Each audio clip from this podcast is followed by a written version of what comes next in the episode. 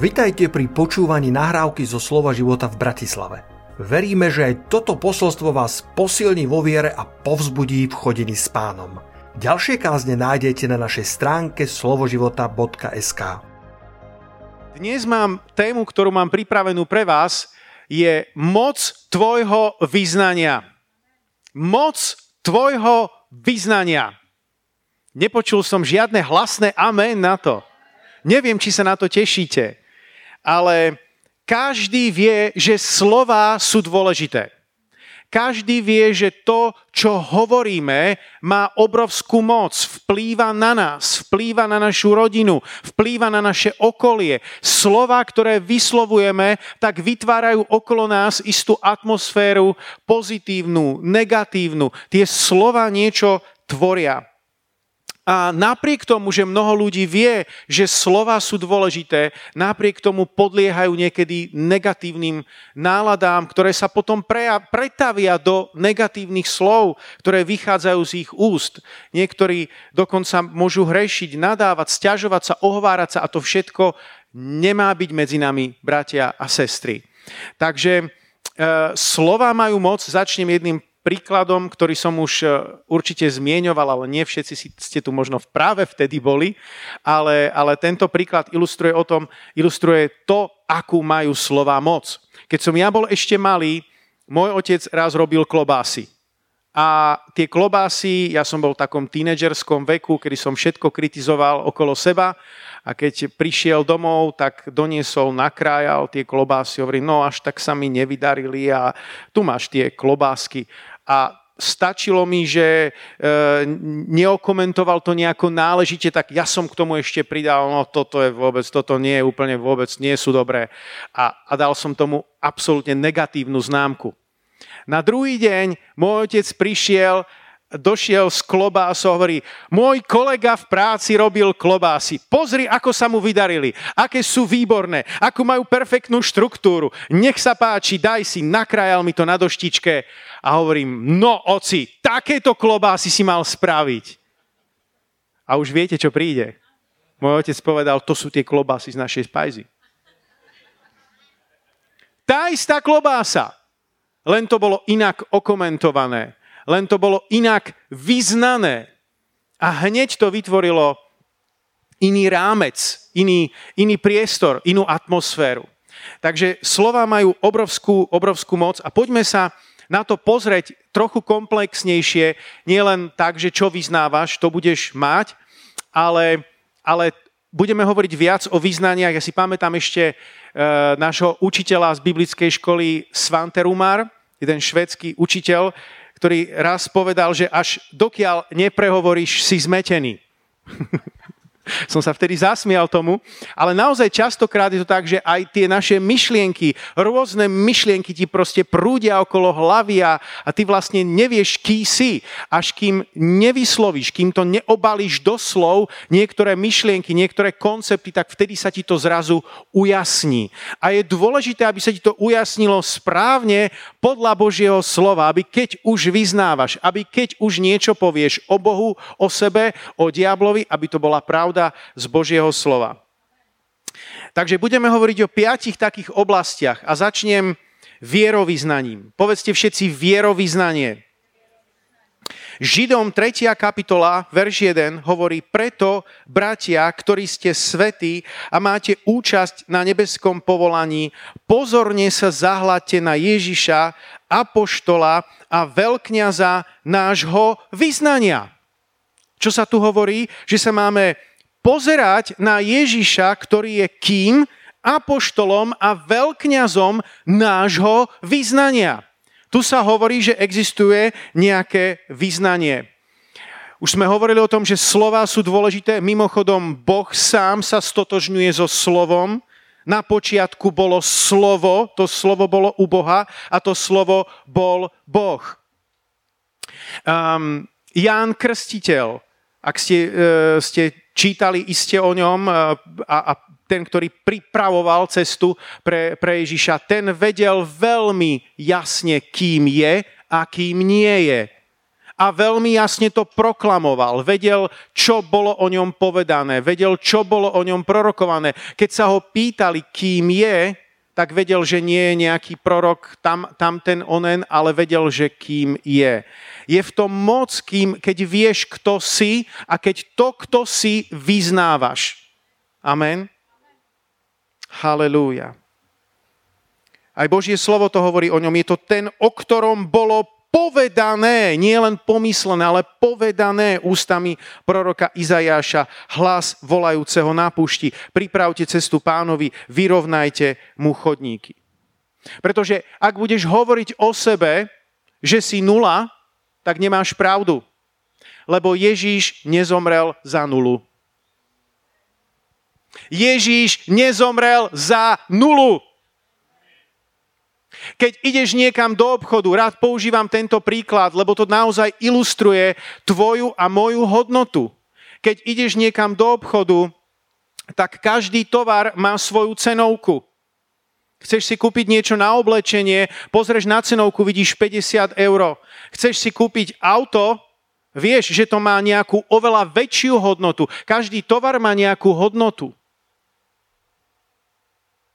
A Biblia hovorí o nás, že sme boli kúpení. Akú máme hodnotu? Boli sme kúpení drahocenou krvou Ježiša Krista. Tvoja a moja hodnota je hodnota taká, ktorú musel Boh za teba a za mňa zaplatiť. A Biblia hovorí, že nestačila tá krv tých obetných zvierat v starom zákone, baránkov a všetkých tých zvierat, ktoré sa obetovali na oltári. To nestačilo na naše vykúpenie. V starom zákone to bolo OK, hriech bol prikrytý, ale nebola odstránená tá podstata, tá príčina.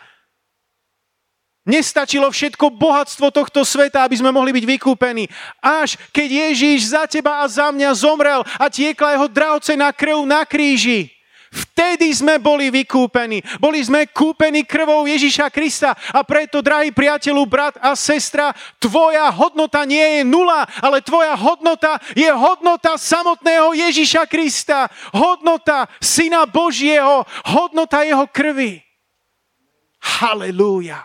A preto nikdy nepremýšľaj a nehovor o sebe, že si nula, lebo si bol kúpený drahocenou krvou. Halelúja. Tak a poďme späť k vierovýznaniam. Tým začneme, potom sa posunieme ďalej.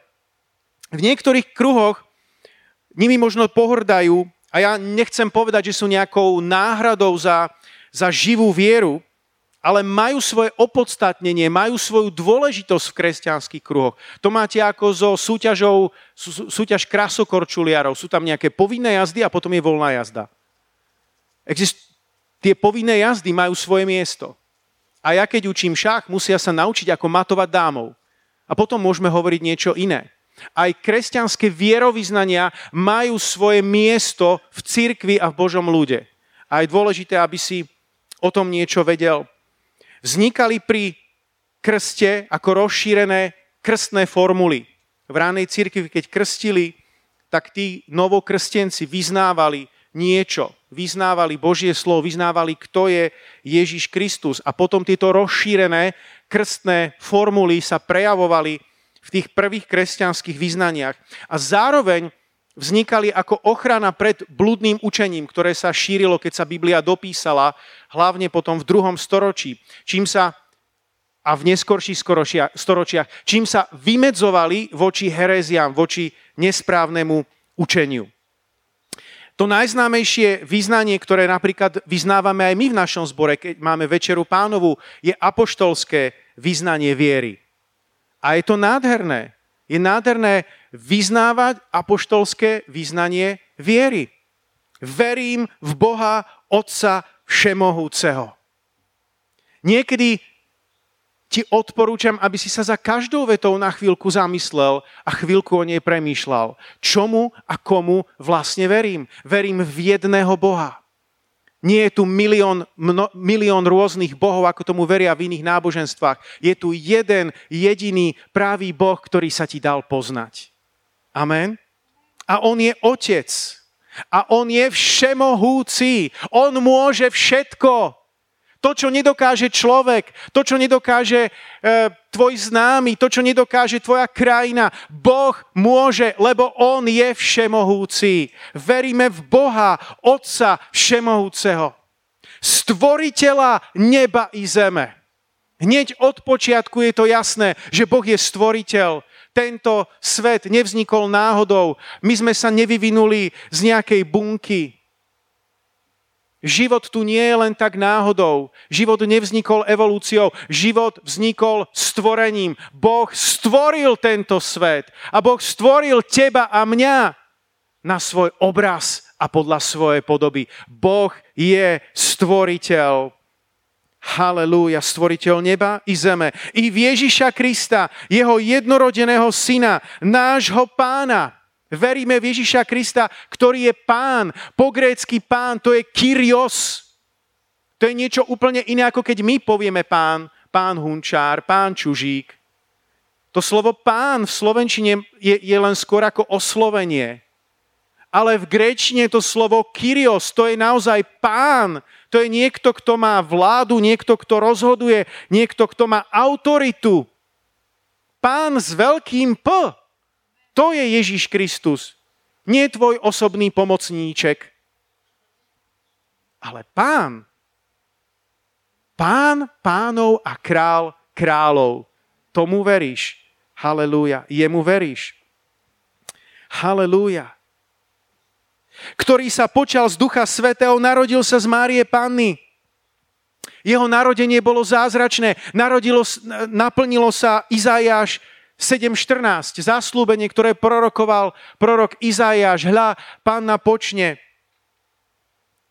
a porodí syna a dá mu meno Emanuel. Ako môže panna počať? Stal sa zázrak. Halelúja. Takto to bolo s narodením Ježiša Krista. Trpel pod ponským Pilátom. Povieš si, pastor Martina, na čo to tam je? Mňa to nezaujíma. To je práve veľmi dôležité, pretože to bola historická postava. A keď vyznávame apoštolské vyznanie viery, tak môžeš vedieť, že to nie je žiadna povesť, nie je to žiadna bajka, ale udialo sa to na konkrétnom mieste v historickom čase, kedy kráľoval istý vládca. Halelúja. Takže to dodáva tomu váhu. Táto veta tomu dodáva váhu, že to nie je niečo, čo si niekto len tak vymyslel, ale odohralo sa to v konkrétnom čase a bola to najväčšia udalosť v dejinách ľudstva. Bol ukrižovaný, umrel a bol pochovaný. Áno, naša viera bez toho, že by Ježiš zomrel a bez toho, že by Ježiš stál z mŕtvych, by nedávala zmysel. A okrem toho, tento druh význania tam bol daný aj kvôli, kvôli gnostikom, ktorí sa v druhom storočí e, šírili. Bola to sekta, ktorá vychádzala z kresťanstva, ktorá to všetko zduchovňovala a e, bolo by to na celú, na celú ďalšiu tému, ale, ale v zásade e, pre nich všetko, čo bolo hmota, bolo zlé. Všetko, čo bolo telesné, e, bolo, bolo zlé. Oni si nedokázali predstaviť, že by vôbec Ježiš mohol zomreť. A oni dokonca začali vyučovať, že on tam nezomrel, to omylom ukryžovali niekoho iného.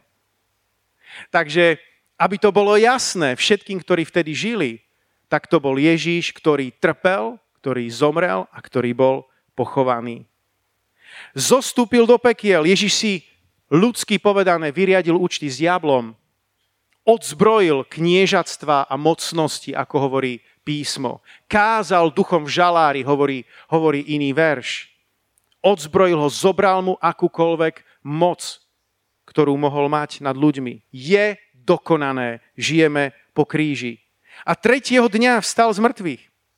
Biblia hovorí, že tak, ako bol Jonáš v útrobách veľkej ryby 3 dni a 3 noci, tak bude aj syn človeka v lone zeme 3 dni a 3 noci. Vystúpil na nebesia, Sedí po pravici Boha Otca Všemohúceho. Odtiaľ príde súdiť živých i mŕtvych. To je základ kresťanskej viery, že je len jeden život. Neexistuje žiadna reinkarnácia, neexistuje žiaden ďalší a ďalší a ďalší život. Keď raz zomreš, nebude z teba ani mravec, ani krava, ale pôjdeš pred súdnu stolicu Kristovu. Amen. Je len jeden život. Ľuďom je uložené raz zomrieť a potom súd. Halelúja. Toto všetko hovorí toto apoštolské vyznanie viery. Vystúpil na nebesia, sedí po pravici Boha Otca Všemohúceho, odtiaľ príde súdiť živých i mŕtvych. Verím v Ducha Svetého. Na začiatku sme začali tým, že veríme v Boha Otca Všemohúceho, veríme v Jeho jednorodeného Syna a veríme v Ducha Svetého. Máme tu jedného Boha, máme tu tri božské osoby. Boh, ktorý je jeden. Tajomstvo, nad ktorým bádali mnohí kresťanskí myslitelia. Ja keď to vyučujem v nedelnej škole, tak to hovorím na príbehu, že si predstav, že si na Islande. Ja som nikdy nebol na Islande, ale videl som tie fotky že tam máte tú uh, vodu, horúci kúpel, v ktorom sedíte a teraz máte lat okolo vás a teraz tá horúca voda sa vyparuje. A vy ste v tomto prostredí. Je to len na jednom mieste. Je tam aj voda, v ktorej sedíš, je tam lat, o ktorý sa opieraš a je tam para, z ktorej sa tá voda vyparuje. Je to všetko H2O. A predsa aj sú tam tri skupenstva. Voda, lat, para. Každé podobenstvo, ktoré použijeme, bude zlyhávať, nebude dokonalé, pretože my si nemôžeme Boha k niečomu prirovnať. Boh je nad tým nadovšetkým. Ale aby sme si to aspoň vedeli predstaviť, tak používam takúto paralelu v svetú církev všeobecnú. Veríme v Ducha Svetého, veríme v svetú církev všeobecnú. V originále je tam slovo použité katolíkos, ale to slovo malo v ránnych storočiach úplne iný význam, ako má dnes slovo katolíkos. Znamenalo to nie názov denominácie, ale naozaj, že církev je všeobecná, že je to církev, ktorá je po, po rôznych mestách, po rôznych národoch, je univerzálna. Možno dnes by sme povedali, že je to globálna církev s rovnakým základným učením všade. To znamená, že je to církev všeobecná. Spoločenstvo svetých. Církev je o spoločenstve. Církev nie je iba o tom, že si niečo vypočuješ, ale že máš spoločenstvo s bratmi a sestrami. V odpustenie hriechov Ľudia si myslia, že existujú iba problémy, ale okrem problémov existujú hriechy. A na hriechy je najlepší liek odpustenie. A my ho máme k dispozícii skrze Ježíša Krista. Vo vzkriesenie tela. Veríme vo vzkriesenie tela. Keď raz zomrieš a budeš vzkriesený, tak nebudeš ako dušička niekde na obláčku, ale budeš vzkriesený. Keď sa stretnete, budeš vedieť, kto je kto. Raz to príde. My veríme v skriesenie tela a v život väčší. Amen. Tento život sa na zemi nekončí. Tento život pokračuje ďalej. Raz sa preupneme do väčšnosti a budeme navždy s pánom. Tento život je ako škôlka, ako príprava na väčšnosť. A pravda je, že sú len dve cesty. Cesta, ktorá vedie do života a cesta, ktorá vedie do záhuby. Toto všetko hovorí apoštolské význanie viery. Ak ti niekto ťa obviní z toho, že ty si sektár, môžeš po tomto kázaní rozmýšľať aj tak, že nebudeš sa obraňovať a, a vyskakovať na zadné a, a útočiť naspäť, a, a, ale môžeš povedať, vieš čo, ja verím v apoštolské význanie viery. Môžeme spolu vyznať apoštolské význanie viery. Možno ten dotyčný ani nebude vedieť, čo je apoštolské význanie viery. Amen? Halelúja. Tak, e, okrem toho existujú ďalšie vyznania, do ktorých už detailov teraz nechcem ísť, ako nicejsko-konštantinopolské vyznanie viery. Kľudne si to vyhľadajte e, na internete, môžete si to sami pozrieť. Um, ale jedna vec, keď sme toto študovali na, na teológii, tak som si uvedomil, že tí ľudia vtedy boli veľmi hlbokí neboli plitky, vôbec neboli hlúpi. Naopak, keď nám toto vysvetlovali na teológii, aký je vzťah medzi Otcom, Synom a Duchom Svetým, aké sú podstaty a teraz všetky tieto, tieto súvislosti s tým, a, a Duch Svetý vychádza z Otca, alebo vychádza aj zo Syna. Mimochodom, na tomto sa rozštiepila tá západná církev a potom vzniklo, vzniklo pravoslávie, uh, pretože sa na tomto nevedeli, nevedeli dohodnúť. Takzvaná doktrína filioke. Ale ja som si vtedy uvedomil, že akí títo ľudia boli hlbokí, ako nad tým bádali. Ty si niekedy nad tým už premyšľal vo voľnom čase? Úplne iné veci riešiš však? Možno je to pre nás dobre ako inšpirácia. Títo ľudia možno boli v opačnom extréme, kedy niektoré veci preháňali a išli do zbytočných detajlov a, a sekali sa potom na nejakých E, detailoch doktrín, ale možno moderní ľudia by si mohli niekedy sadnúť a premýšľať, Bože, aký naozaj si. Bože, ja ťa milujem. Zjav mi samého seba. Ukáž mi, aký si. Chcem ťa lepšie spoznať. Amen? Halelúja. A o tomto sú tieto, tieto staré kresťanské vyznania. Židom 4.14 hovorí, keďže máme vznešeného veľkňaza, ktorý prenikol nebesia, Ježiša, Božieho syna, držme sa vyznania. Takže vďaka mnohým Božím mužom, ktorí šli pred nami, ktorí boli veľkí kresťanskí myslitelia, ako napríklad Atanázius, ktorý mal spor s Áriom a, a, a zápasili o tom, či Ježiš je naozaj Boh, v tom čase, kedy, kedy žili v tých ranných storočiach, tak bolo v istom konkrétnom čase niečo ako dnes svetkovia Jehovi. Začalo prevládať v celej kresťanskej, e, v celej ríši. A nebyť Atanázia, kto vie, ako by to bolo dnes. Vďaka za Božích mužov, ktorí dávali otázky, písali spisy a povedali, vy hovoríte, že Ježíš je viac ako človek, ale je menej ako Boh, ako potom môže stvorenie vykúpiť stvorenie? Dobrá otázka.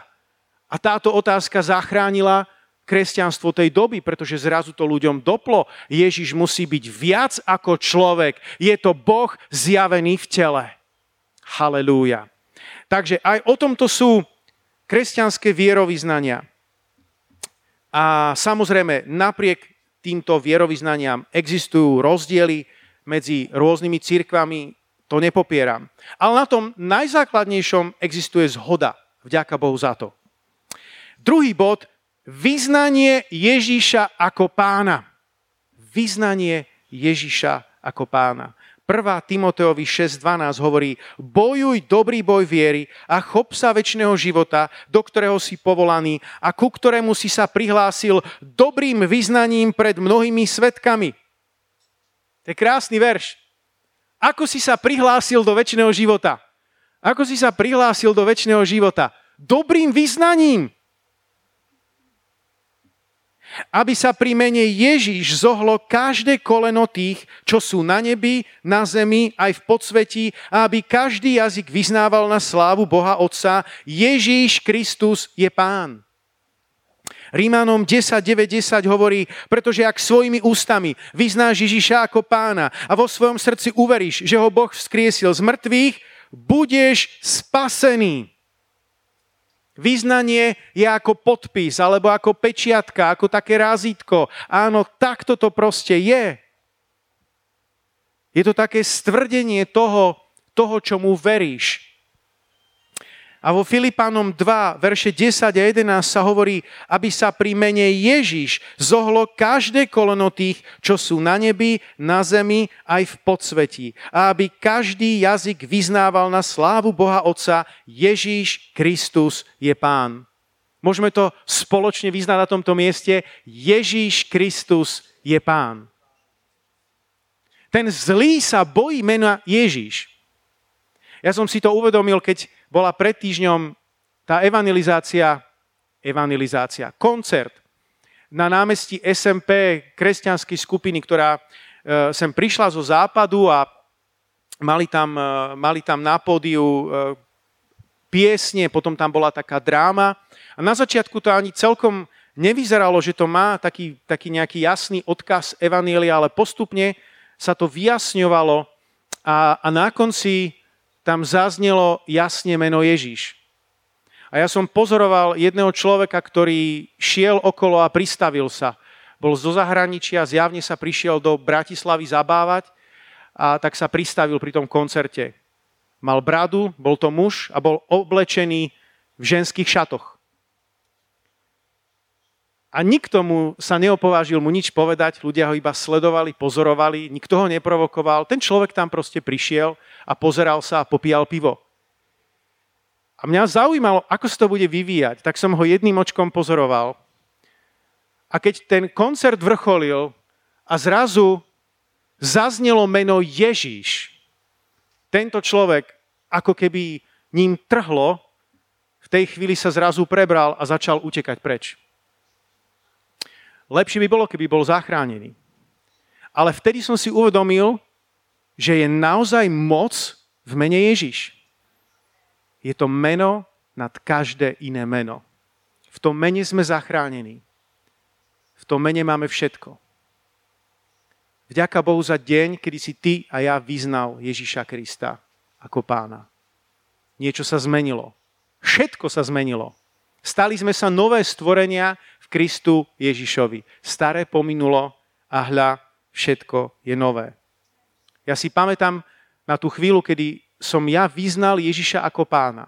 Dovtedy som sa modlil odčenáš a odčenáš bolo ako, ako, ako taký rabkáč, niečo, čo som odriekal. A zrazu, keď som povedal Otče náš, tak som si uvedomil, že mám Otca v nebesiach, že mám Ježiša v srdci, a hoci to bola tá istá modlitba, povedaná mojimi ústami tak isto, predsa to bolo iné. Lebo som vyznal Ježiša ako pána. Halelúja.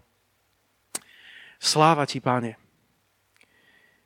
Tretí bod je vyznanie Ježiša pred ľuďmi. Vyznanie Ježiša pred ľuďmi. Matúš 10. kapitola, verš 32 hovorí, každého, kto mňa vyzná pred ľuďmi, vyznám i ja pred svojim Otcom, ktorý je v nebesiach.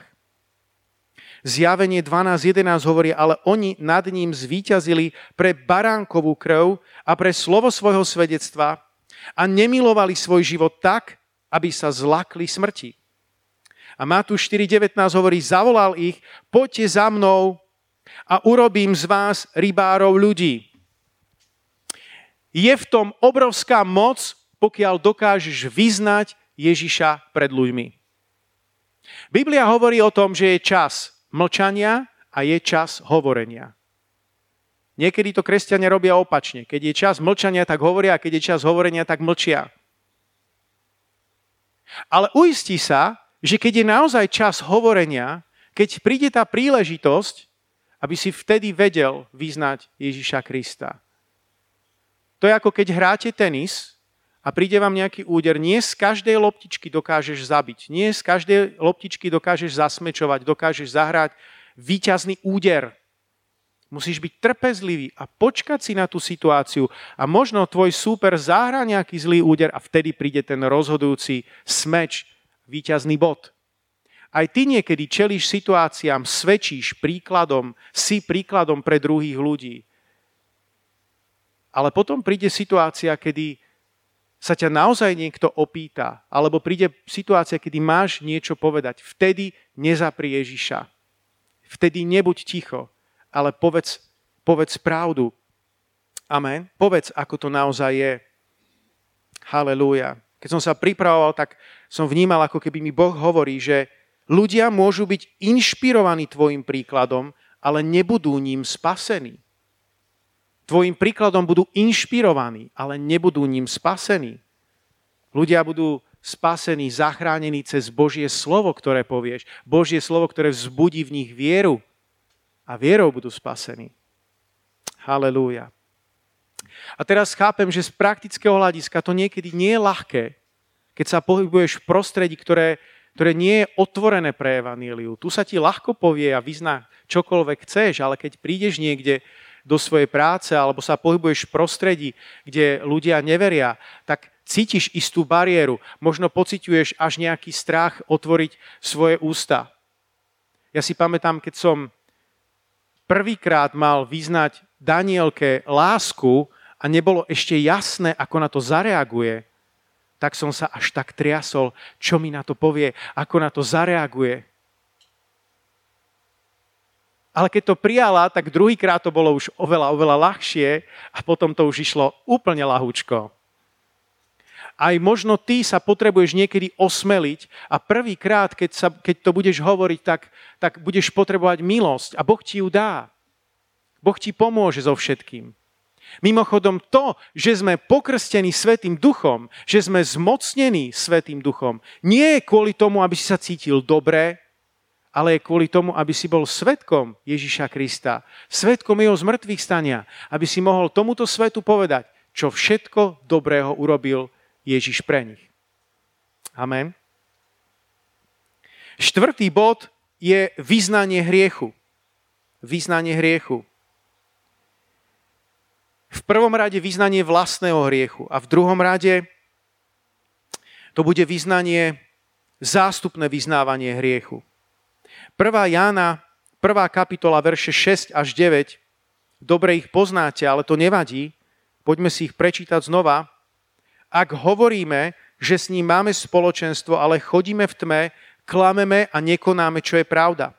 Ale ak chodíme vo svetle, ako on je vo svetle, máme spoločenstvo medzi sebou a krv Ježiša, jeho syna, nás očistuje od každého hriechu. Ak hovoríme, že sme bez hriechu, klameme sami seba a nie je to v nás pravdy. Ale ak vyznávame svoje hriechy, on je verný a spravodlivý, odpustí nám hriechy a očistí nás od všetkej neprávosti. Nikto z nás to nedá bez zakopnutia. Nikto z nás to nedá bez pádu. Biblia hovorí, že mnoho klesáme všetci. Otázka je, ako sa postavíme k tomu našemu poklesku. Otázka je, ako sa postavíme k tomu našemu zhrešeniu. Necháme to tak? Budeme sa snažiť na to zabudnúť? Čo s tým spravíme? Častokrát sa hovorí, že najlepšia vec na minulosti je to, že pominula. To je síce pravda, máme zabudnúť na minulosť, ale Biblia nehovorí, že máme zabudnúť na hriech. Biblia hovorí, že máme vyznať svoj hriech. Amen? A keď vyznáš svoj hriech a Ježiš ťa očistí, potom môžeš zabudnúť na svoju minulosť. Všimol som si, že niekedy moderní kresťania môže byť, môžeme byť takí až príliš leniví v tejto veci a iba máme túžbu to nechať akože dobre, už sa to stalo, ideme ďalej a zabudnime na to, alebo si pomyslíš na ten hriech, ale Biblia nehovorí, že si pomysli si na ten hriech, ale vyznaj ho.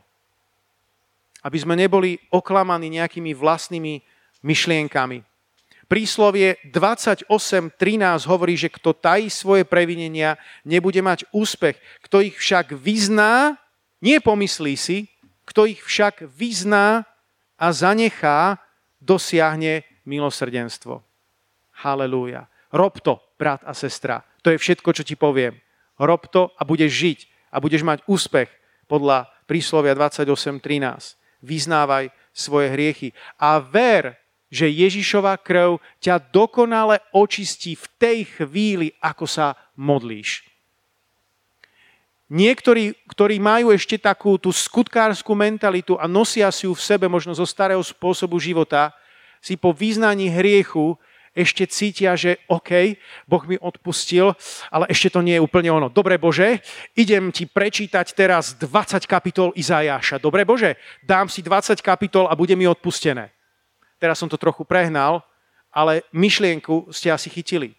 Že keď vyznáš svoj hriech, tak Boh ti odpúšťa z milosti.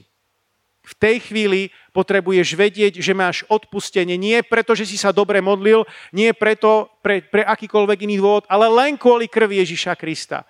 A môžeš to a musíš to prijať ako milosť. A keď to dokážeš takto prijať, že Boh ti odpustil, pretože ťa má tak rád a pretože Ježiš Kristus na teba, za teba na kríži zomrel, tak o to väčšia vďačnosť povstane v tvojom srdci. Skutočná vďačnosť a láska. Bože, tak ja som takto zhrešil, ja som ťa takto sklamal a ty ma stále miluješ a ty si mi takto odpustil. Ja ťa teda chválim. A chcem si niečo prečítať z tvojho slova. Je to v úplne inom duchu, úplne v inom, v inom postoji a je to založené na milosti. A tá druhá časť vyznávania hriechu môže byť zástupné vyznávanie hriechu.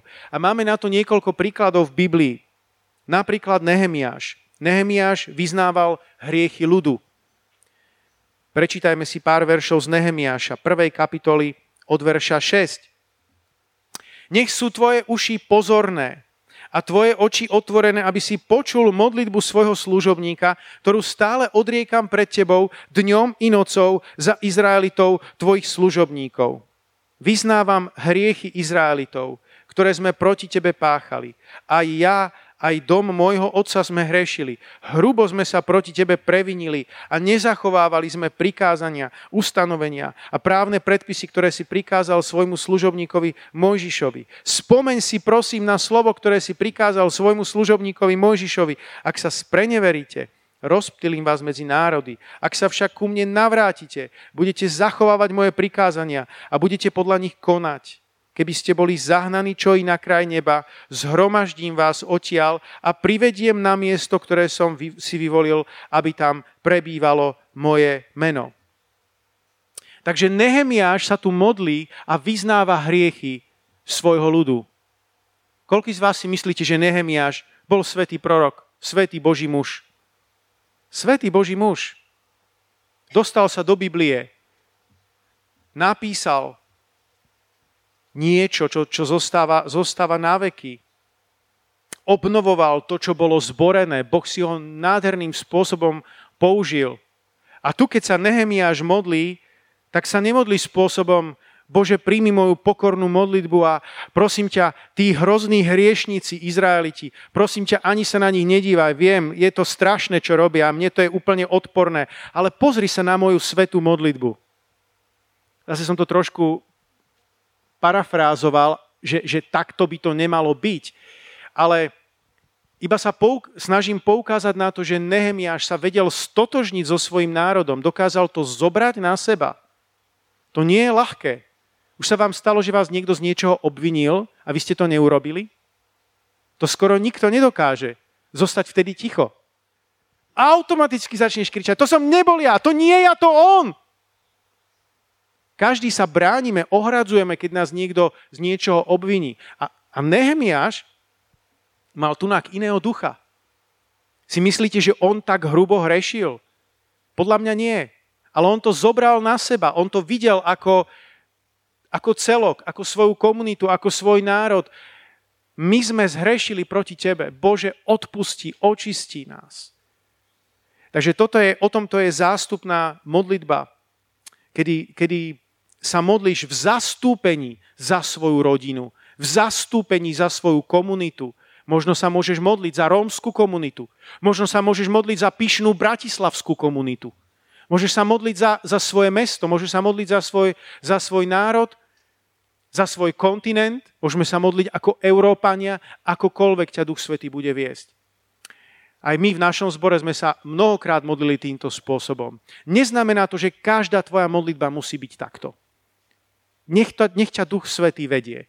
Sú, veci, sú prípady, kedy Duch Svetý ťa už nevedie niečo vyznávať a, a, a zástupne sa modliť. Ale môže byť, kedy z času na čas ťa Duch Svetý takto povedie, tak len aby si vedel, že môžeš byť otvorený v tej chvíli a, a, a nechaj sa viesť Svetým Duchom.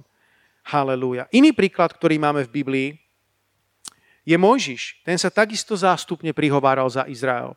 Máme to zaznamenané v 5. Mojžišovej 9, 19 až 26, kedy Mojžiš hovorí toto.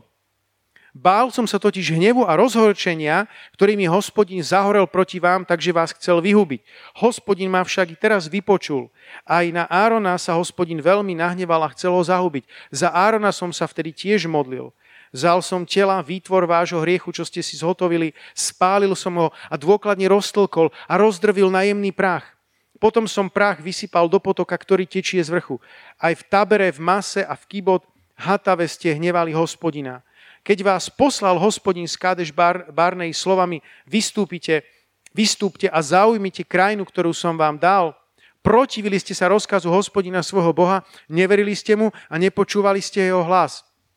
Priečili ste sa hospodinovi odtedy, čo som vás poznal. Vrhol som sa pred hospodina, počúvajte dobre, a 40 dní a 40 nocí som ležal pred ním, lebo hospodin povedal, že vás vyhubí. K hospodinovi som sa modlil takto. Pán, hospodin, nezahub svoj ľud, svoje vlastníctvo, ktoré si vykúpil svojou veľkou mocou a vyviedol z Egypta svojou mocnou rukou. Toto je veľmi mocné. Mojžiš tu je, sa tu prejavuje ako príhovorca, ako modlitebník. My poznáme Mojžiša len ako toho vodcu, ktorý ide a, a udrie palicou a vystiera palicu a vedie ten veľký, veľký národ, ktorý častokrát bol plný vzbury. Ale tu vidíte Mojžiša ako príhovorcu niekoho, kto stál a orodoval za svoj národ a dokonca tak zvláštne, že keď Boh povedal, že ten národ vyhubí, Mojžiš mohol povedať, tak dobre Bože, správ, ako myslíš. Ideme druhýkrát. Začíname od znova. Nový začiatok. Halelúja! Zbavím sa konečne všetkých týchto rebelov. Ale ja verím, že Mojžiš tu nebol milosrdnejší ako Boh, lebo Boha neprebiješ v milosrdenstve. Ale Boh ho tak trochu testoval, aké je jeho srdce, aký je jeho život, aký je jeho postoj.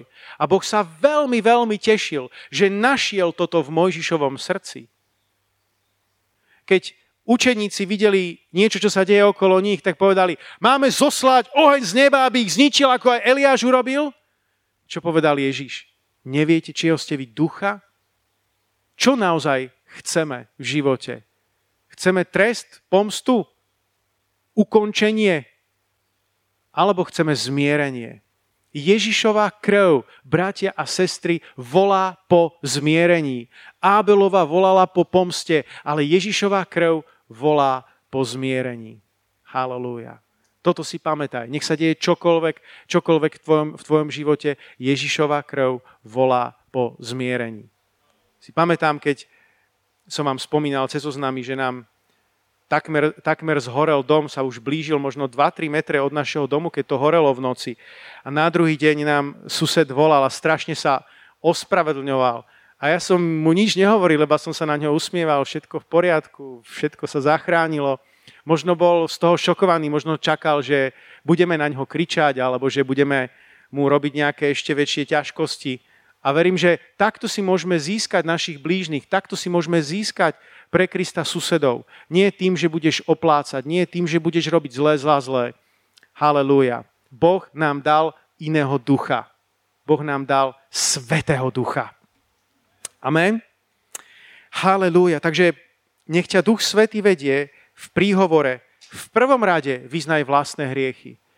V druhom rade, keď ťa Duch Svetý povedie, môžeš sa prihovárať za svoju komunitu. A posledný, piatý bod, Vyznávanie Božieho slova. Vyznávanie Božieho slova. Marek 11. kapitola, verš 20 až 24. Zavčasu ráno, keď prechádzali okolo figovníka, všimli si, že je od koreňa celkom vyschnutý. Vtedy sa Peter rozpovedal a povedal mu, rabi, pozri, figovník, ktorý si preklial, vyschol. Ježiš im odpovedal, majte vieru v Boha. Amen hovorím vám, keby niekto prikázal tomuto vrchu, zdvihni sa a vrhni sa do mora a nezapochyboval by v srdci, ale veril by, že čo vyslovil sa stane, splní sa mu to. Preto vám hovorím všetko, o čo sa modlíte a prosíte, verte, že ste dostali a budete mať. Poznáte ten príbeh, že Ježiš išiel so svojimi učeníkmi a Ježiš preklial ten figovník. Nie, že by Ježiš nemal rád stromy, alebo bol proti ekológii, alebo akokoľvek by sme to dneska pomenovali. Ježiš im dával lekciu viery. Ježiš ich chcel niečo nové naučiť. Ježiš vyriekol slovo. A zmenil sa ten figovník okamžite? Nie. Zostal taký istý, aký bol predtým. Kto vie, čo si mysleli učeníci? Možno si mysleli, a tak Ježišovi to ide lepšie s tými chromými a tam s tými slepými, tam vidíme hneď, ako sa dejú veci. No s tými stromami mu to moc nefunguje. A potom, keď išli okolo ešte stále nič a keď sa potom vrácali ďalší krát, zrazu videli, že ten figovník je usnutý od koreňa. Oni sa vtedy zobudili. Rábi, to funguje, ten figovník, ktorý si preklial. Ten je úplne uschnutý. A čo povedal Ježiš? Majte vieru v Boha. Alebo alternatíva, takisto sa dá preložiť z originálu. Majte vieru Božiu. Verte v Boha a majte vieru Božiu. To znamená, používajte ten istý druh viery, ktorý používa Boh. Boh, keď stvoril tento svet, tak ho stvoril vierou. Nebolo to a potom to bolo. Boh ho stvoril vierou. A my máme jednať vierou. Veľakrát potrebuješ vysloviť vo svojom živote slova viery, aj keď tvoja, tvoje okolnosti, situácia okolo vyzerajú úplne inak. Už ste to určite zažili. Nechce sa ti vyznať niečo, čo hovorí v protiklade tým okolnostiam, ktorým čelíš. A pritom to má obrovskú moc. Halelúja. A ja vás chcem vyzvať, aby ste vyznávali Božie slovo. Nech sú vaše slova ako slova Božie. To je nádherný verš. Ako slova Božie. To znamená, nie vždycky musíš dokonale citovať nejaký konkrétny verš, i keď aj v tom je obrovská moc, ale niekedy nech sú tvoje slova ako slova Božie. V súlade s tým, čo Boh hovorí. Halelúja. Jeden krásny príbeh, a tam už pristávam, tam už budem končiť, ktorý ilustruje, že čo máš vo svojom živote hovoriť, je v Markovi 12. kapitole vo verši 32. Raz som to čítal a Boh mi to ukázal, bol som z toho šokovaný. Pretože som sa vždy v tom príbehu sústredil na tú ústrednú myšlienku, na tú kľúčovú, čo je správne. Ale veľakrát, keď čítame nejaký príbeh, tak si neuvedomujeme, že on hovorí ešte aj o niečom inom. A my si môžeme zobrať požehnanie z toho druhého, z toho vedľajšieho.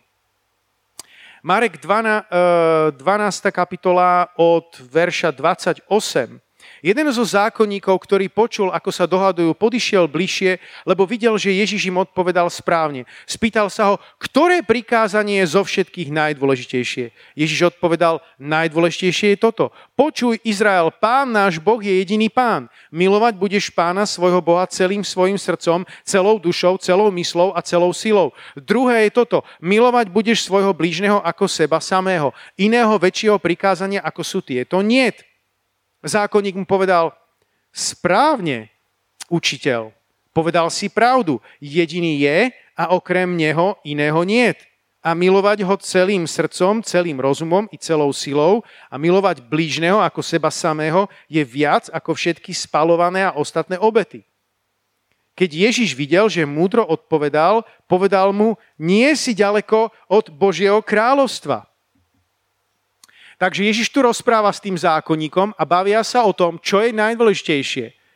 A to je posolstvo tohto, týchto veršov, že najdôležitejšie je milovať Boha z celého srdca, z celej sily, z celej mysle, z celej duše. Amen? Ale skúsa na to teraz pozrieť z toho uhla pohľadu, o ktorom hovoríme. Ježíš niečo povedal. Na to zareagoval ten zákonník a Ježiš mu povedal, ty si veľmi múdro odpovedal. Čo také múdre povedal ten zákonník? Čo také fantastické vyšlo z jeho úst? Len to, čo Ježíš predtým povedal.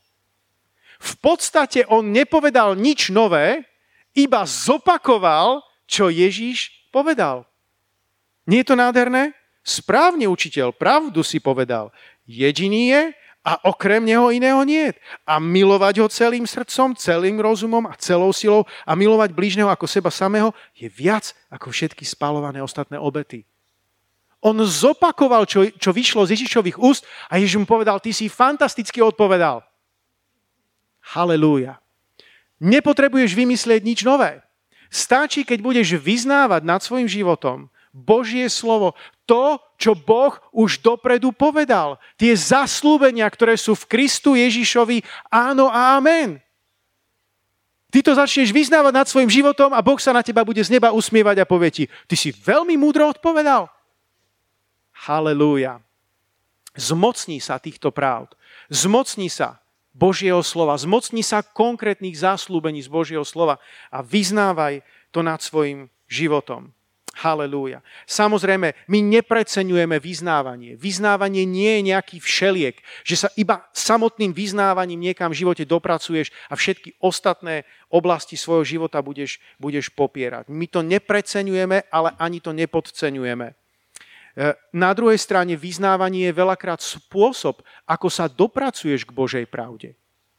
Pretože ty, keď nad nejakým slovom, povedzme, že ešte nemáš vieru v tej oblasti a ty, keď nad tým slovom začneš rozmýšľať, premýšľať, rozprávať, tak prichádza viera do tvojho života. Ja vám tak úsmevne poviem, že ja mám taký zlozvyk, že keď niekto niečo hovorí, napríklad moja manželka alebo pastor Peter, ja nad tým chvíľu rozmýšľam a potom to po nejakej chvíli zopakujem. A niekedy si dokonca myslím, že tá myšlienka je moja vlastná. A moja manželka mi potom hovorí, a to som ti pred chvíľkou hovorila ja. Ale ja som nad tým premýšľal, potom som to povedal a stotožnil som sa s tým a zobral som to ako niečo vlastné. A na tomto príklade som si uvedomil, že takto podobne to funguje aj s Bohom a s Božím slovom. Že na začiatku ešte môžeš mať pochybnosti, naozaj to tak je, uzdravuje Boh, neuzdravuje, a prečítaš si, vyznáš to slovo a ako to vyznávaš, nie bez ducho, ale s premýšľaním, s plným vedomím, zrazu v tebe rastie viera. A zrazu sa toho slova zmocníš a budeš to môcť vyznať nad svojim životom. Halelúja. My sme totiž zvyknutí premýšľať iba analytickým spôsobom. Ja keď som navštívil pred mnohými rokmi Mianmarsko a bol som tam na misii, tak som tam bol v škole a pozoroval som, ako sa žiaci učia. A bol som v šoku, pretože oni sa veľakrát učia tak, že opakujú po niekom, kto predriekava, ale nie len učivo, ktoré by si povedal, že sa tak, takým spôsobom dá naučiť, ale oni vlastnú literatúru sa takto učili. Bol tam niekto vpredu a oni nahlas alebo spoločne zborovo ako celá trieda čítali nahlas svoju literatúru. 20 minút v kuse. To som v živote nevidel v našich, v našich triedách tento spôsob učenia. A tak som si uvedomil, že sú aj iné možnosti, kedy niekto niečo vyznáva a to, ako to vyznáva, tak, tak zrazu tomu začína viac rozumieť, začína si to oveľa lepšie pamätať. Nezabudnite, že viera je z počutia Božieho slova. Ak chceš mať veľkú vieru, potrebuješ počuť Božie slovo. A keď ti to nikto iný nepovie, môžeš si povedať to Božie slovo sám. Amen? Halelúja. A samozrejme, vyznanie nie je popretie reality. Matúš 9.18 hovorí, keď im to hovoril, prišiel k nemu istý popredný muž, poklonil sa mu a povedal, moja dcera práve umrela, ale poď, polož na ňu ruky a ožije. Čo povedal? On povedal, moja dcera sa má výborne, halleluja, halleluja, len ešte polož ruky, ale sláva pánu, všetko je v poriadku. Nie, on nepopieral realitu. On si uvedomoval, situácia je vážna, moja dcéra práve umrela. Ale príď a polož svoje ruky a ona ožije. A viete, čo urobil pán Ježiš? Presne podľa tohoto slova. Presne podľa viery tohto muža. Takže nie je to popretie reality. Ty uznávaš tú realitu, ktorá je okolo, okolo teba, ale zároveň veríš, že tá realita Božieho slova toho, čomu veríš, to, čo vyznáš, tak má moc zmeniť tú realitu, ktorú vidíš. A v tomto, je, v tomto je to nádherné a v tomto je to mocné, pretože to, čo sa vidí, je dočasné. Ale to, čo mu veríš a čo vyjde z tvojich úst, tak to je zázračné a to môže pretrvať na veky. Halelúja. Takže o čom sme dnes hovorili? Moci tvojho vyznania. Existujú vierovýznania, kľudne si sadni niekedy do svojho kresla a otvor si nejaké vierovýznanie a, a prečítaj si. Význanie Ježiša ako pána, význanie hriechu, vlastné alebo zástupné, význanie Ježiša pred ľuďmi a význanie Božieho slova. Môžeme sa postaviť spoločne. Halelúja. Halelúja. Sláva Tebe, Páne. Halelúja. Oče, tak ťa chválime a a ďakujeme ti. Ďakujeme ti aj za túto chvíľu. Ďakujeme ti, že sme mohli počuť tvoje slovo. A modlím sa, páne, aby si každému z nás, Duchu Svety, ukázal, kde to míňame v našom vyznávaní. Halelúja. Halelúja. Oče, ďakujem ti za všetkých, ktorí pozerali toto vysielanie a ti ďakujem, páne, že ich požehnáš na tom mieste, kde sú a že budú vyznávať odteraz Božie slovo. Tak im žehnáme v mocnom mene Ježíš. Halelúja.